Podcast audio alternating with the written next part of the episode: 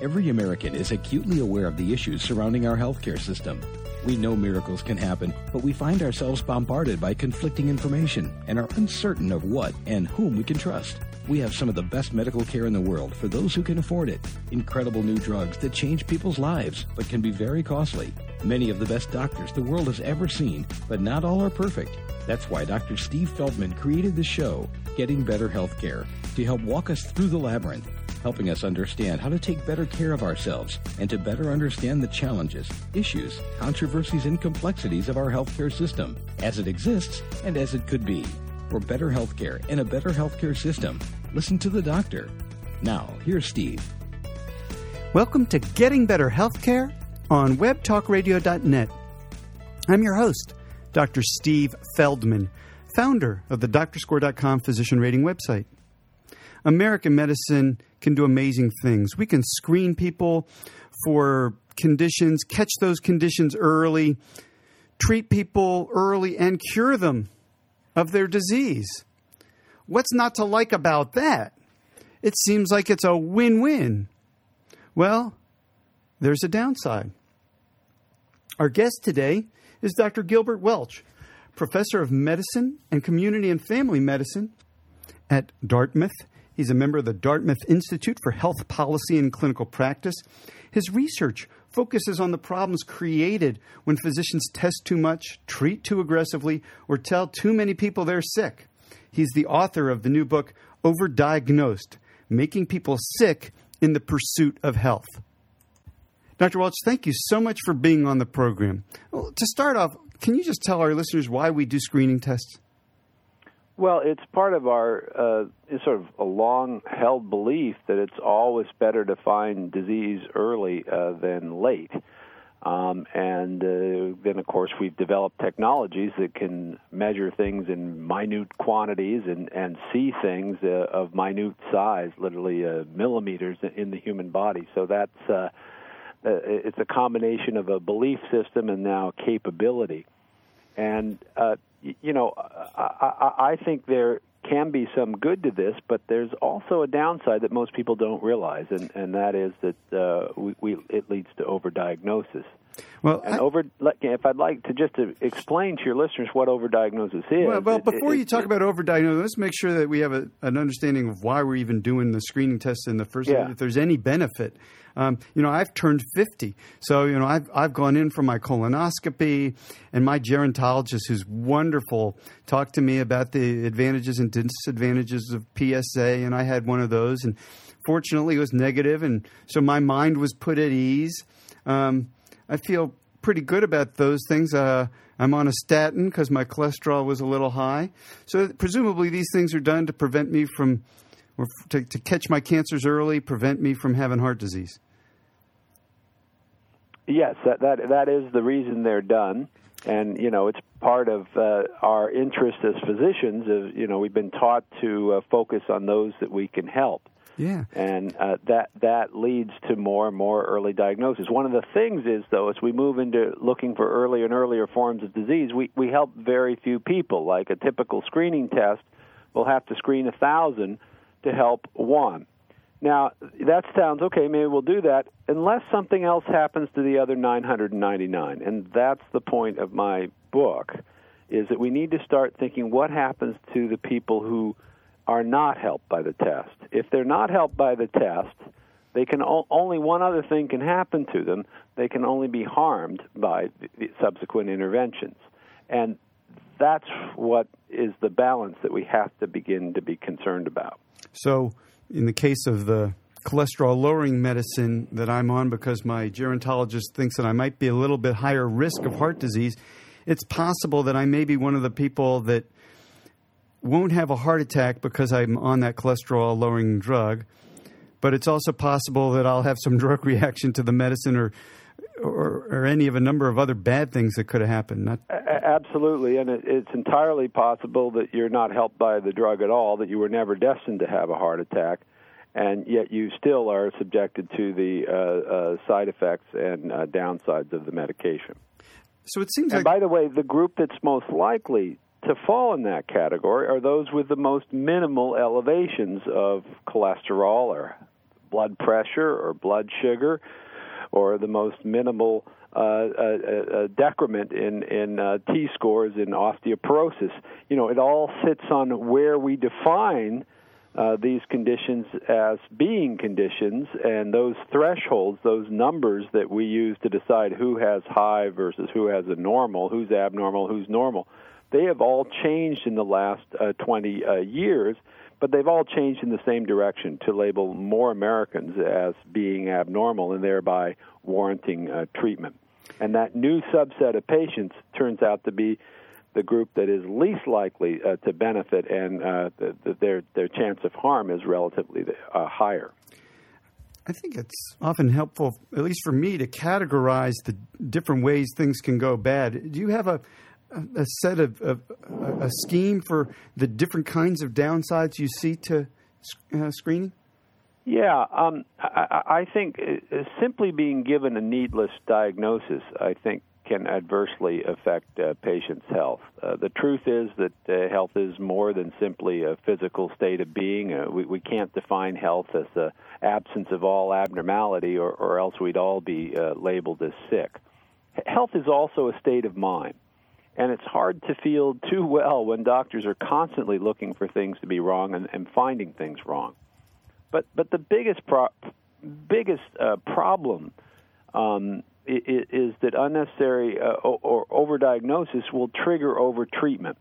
And all of our treatments do have harms. These range from the headaches of uh, renewing prescriptions, scheduling appointments, uh, you know, keeping track of medicines. As people get older, they get on 12, 13 medicines, to the physical harms of drug side effects, excuse me, surgical complications, and even death. So, this happens with um, false positives um, or even true positives, people who have cancer and may not need to be treated?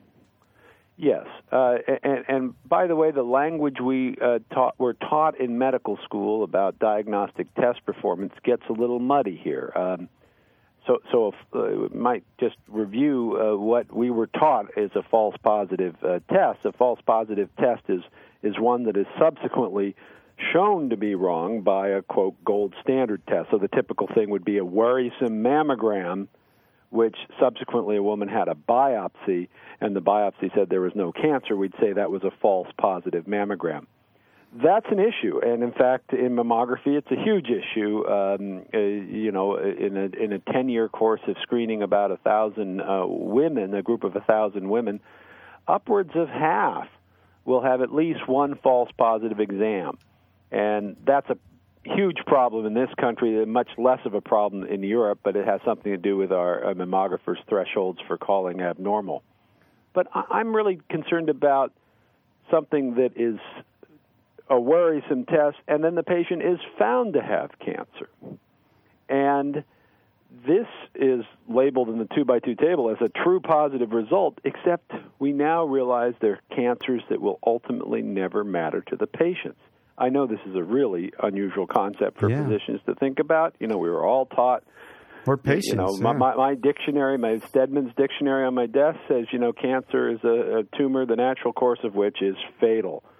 But as we look for earlier and earlier forms of cancer, we realize that cancer is much more heterogeneous than we ever uh, thought. That the pathologic definition of uh, abnormal, abnormally, ab, excuse me, abnormalities in the cells and abnormal cellular ac- architecture may not always mean that you have something that will inevitably progress. And in fact, the poster child for the problem is prostate cancer, where we now know that as men age, men over 50, over half of them will have pathologic evidence of prostate cancer. Well, that's far more than will ever experience the disease. And that's the conundrum. When you look for those really early forms of disease, you realize that everybody, or virtually everybody, has them you don't know which ones are actually going to become relevant, so you end up treating the whole group, and then people get treated unnecessarily. So when I had my PSA, I was lucky. It was negative. Had it been positive, very lucky. Yes. Yeah. Had it been positive, they might have tested me for cancer. They might have found cancer, and yet, and they might have treated me for something that might not have killed me, and I would have suffered the consequences of that treatment, which would not have been negligible. Absolutely. And by our estimates, we've been doing research on this for the last uh, 10 years. Uh, uh, prostate uh, specific antigen's been out about 20 years. Um, you know, it was billed as a simple uh, blood test, but of course, it's raised some of the most complex uh, issues in medicine.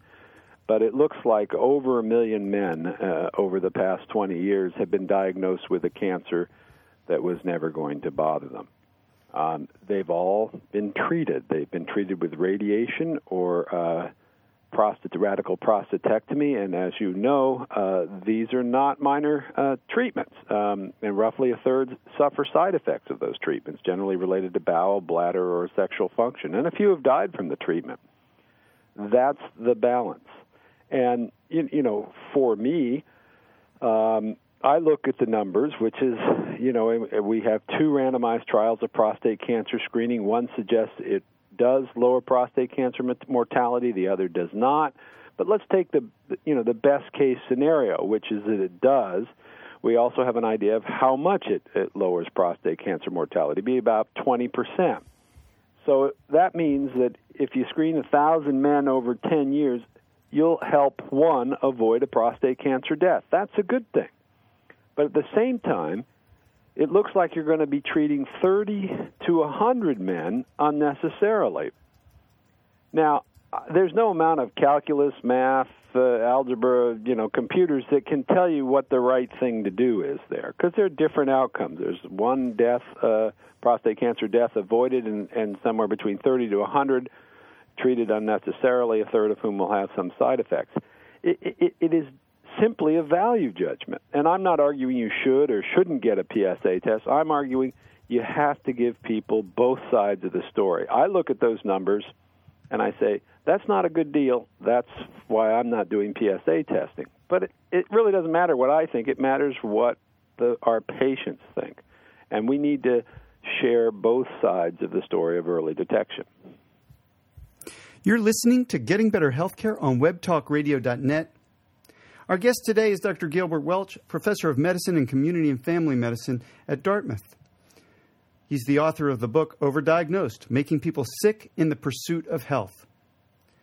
Okay, so while screening tests may have sounded really great, there's, a, there's an obvious downside that we now see.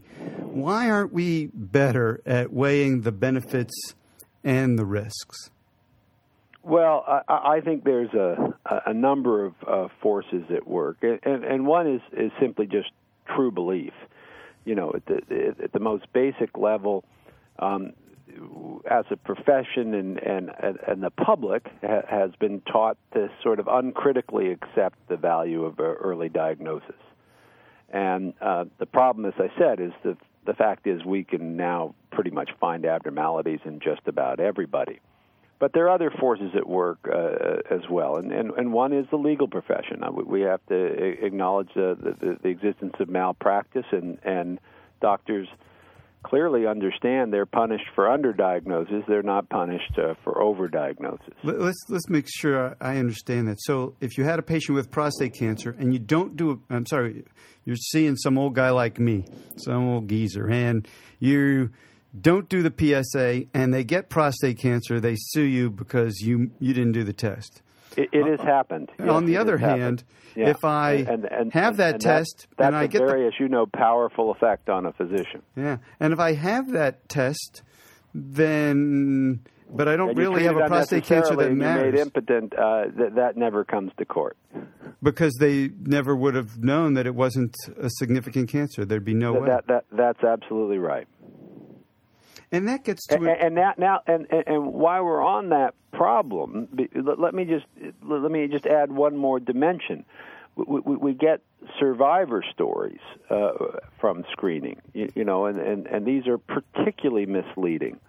Um, this is uh, particularly in breast and prostate cancer. More and more in the media, you'll hear of, of people who are breast or prostate cancer survivors who attribute their life to screening. But once you understand the problem of overdiagnosis, you realize they're actually more likely to be overdiagnosed than they are to have been helped by the test. Now, I really hate to say that. That's not something I really like to tell a survivor. from uh, a screen detected cancer, but that is in fact the reality.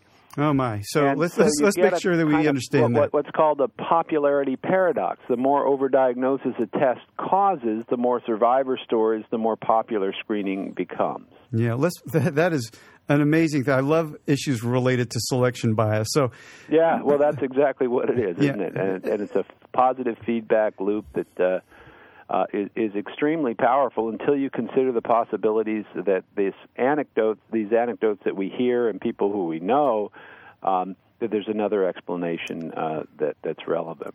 All right, I want to give the, the listeners this in more concrete terms, uh, but I don't want to do it with breast cancer because because it's it, it's too emotionally difficult to present it that way. We'll we'll stick with prostate cancer. So basically, what we're saying is that all the hundreds of people who choose not to be tested and therefore don't undergo needless surgery, don't get on television and say, "Hey." I did great because I wasn't tested. On the other hand, anybody who was tested had a tumor detected that was detected so that, that was so minor it never, never would have caused anywhere. any problems at all.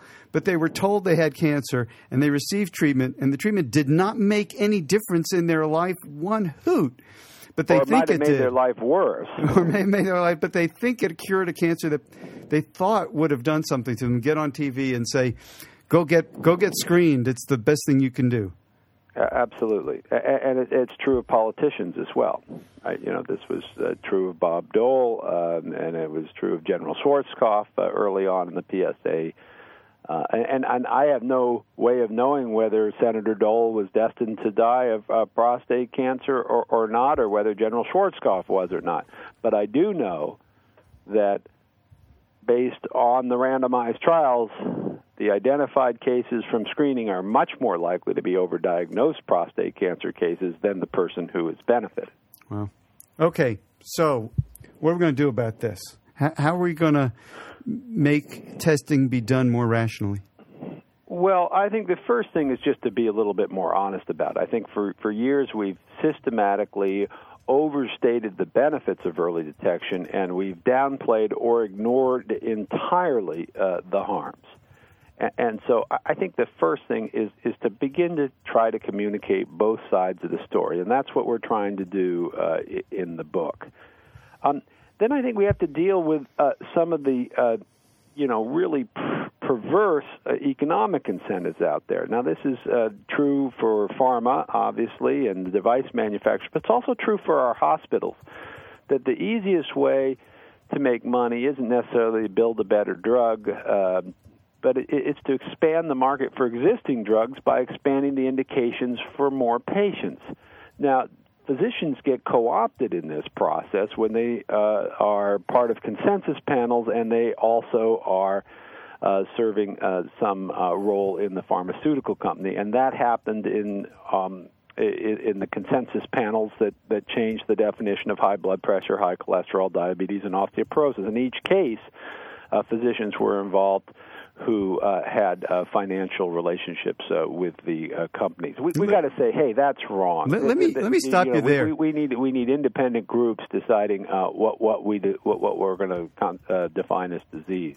You, For, you- for you have a great point there. And, and as they get whoa, into whoa, whoa, marketing, Let, they, just they recognize one of the easiest ways to make money isn't to deliver better care, but it's to recruit new patients. And screening is a great way to do this. And this is why hospitals offered free PSAs.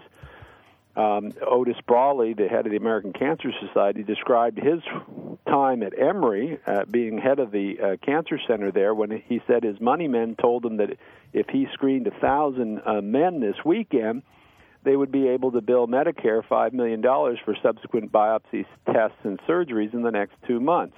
That's a huge ethical issue, and we need to really begin to deal with the financial incentives uh, in early detection. as much as people want to focus on other folks' negative financial incentives, you know, I see a gerontologist and and she had me get the PSA and I I am convinced it had absolutely zero to do with financial incentives and more to do with her wanting to make sure that I didn't die of prostate cancer on her watch and the selection bias phenomenon that you mentioned earlier that doctors you know, you mentioned the doctors on those committees. I bet those doctors on the committees see the selection bias even more because they're taking care of the folks who end up with the bad outcomes.